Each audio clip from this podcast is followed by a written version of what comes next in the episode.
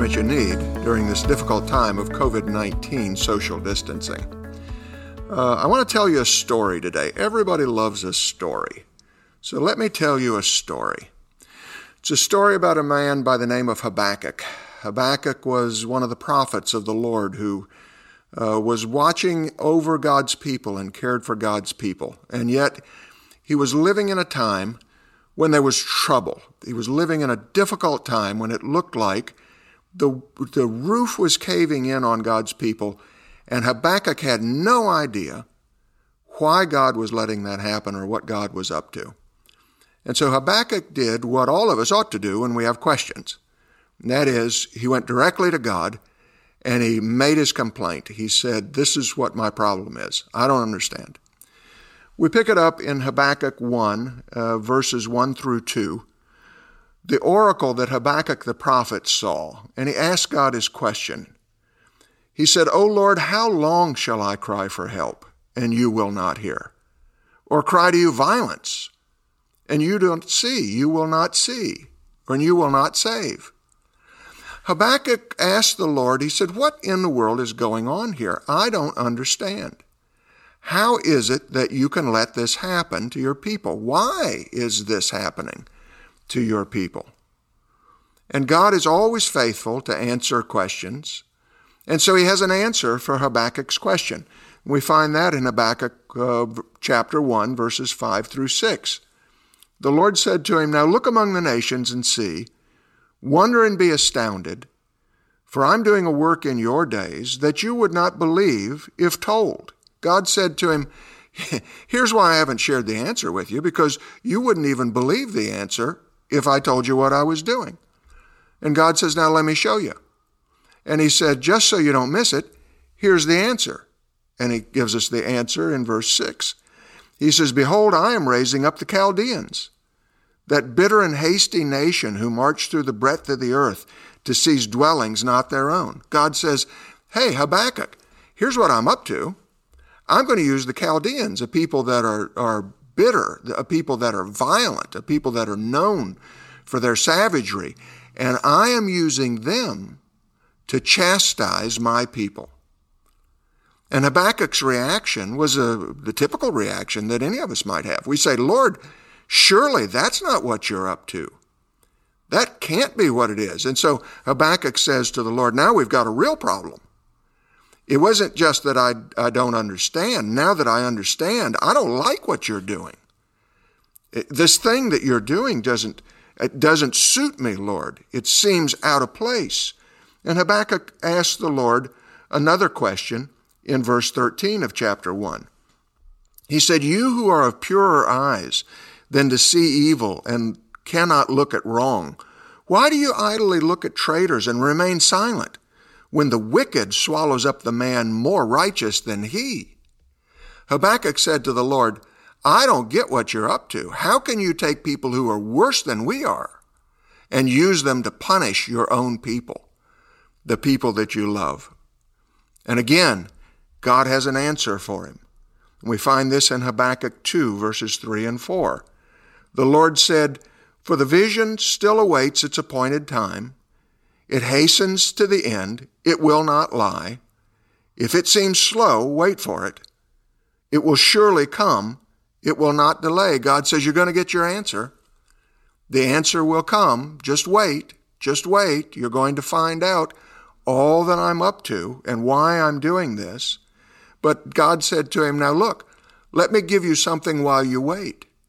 You need to understand what your responsibility is. And so, verse 4, he says, Behold, his soul is puffed up.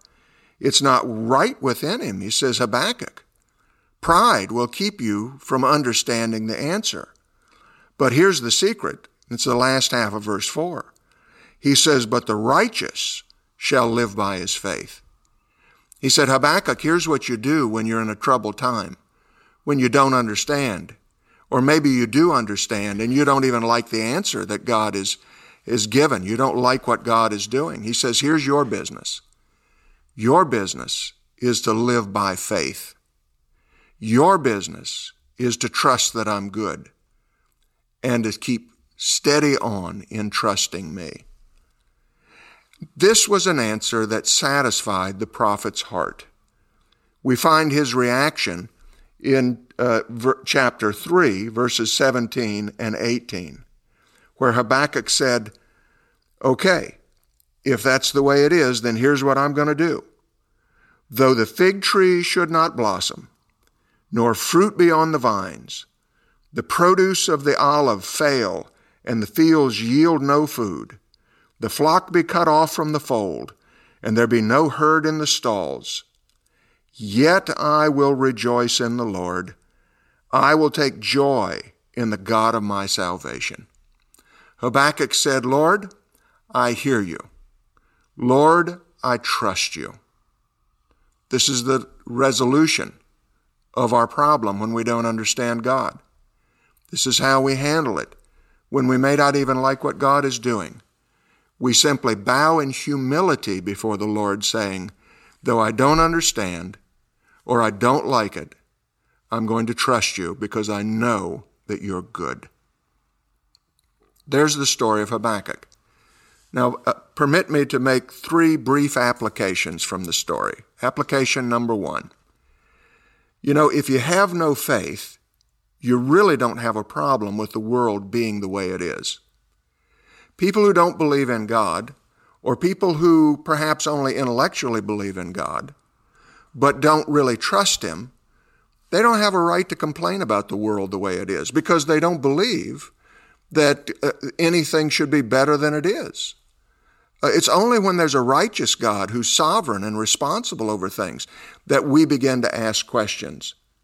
I wonder if we realize that it's only those who believe who question what God is up to. And when we do question, we ask ourselves, what is the proper response? And that's my second application. The proper response is faith. Faith is the key to endurance. We trust that God is doing more than we can understand and that we'll be able to, to that will become clear to us in time as we wait upon Him. So we wait upon the Lord. And then finally, one further application, if I may.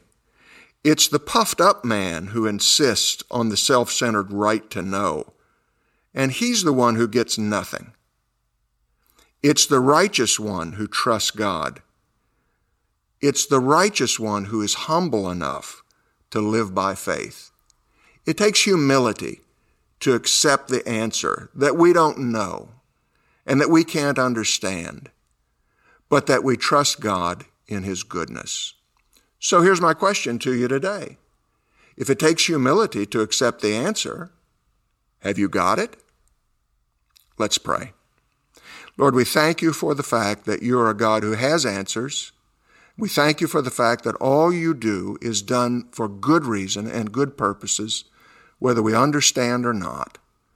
And so help us to be those people who patiently wait upon you and trust you. We'll thank you for it in Jesus' name. Amen. Well, thanks for joining us again today. Don't forget that we're live streaming our services at 9 o'clock on Sunday. And we have an 11 o'clock service also, which is uh, on site. We have a 6 p.m. service in the evening, also on site. Uh, you can check our website, uh, bfcsebring.com, or our Facebook page. And we thank you for joining us and stay safe.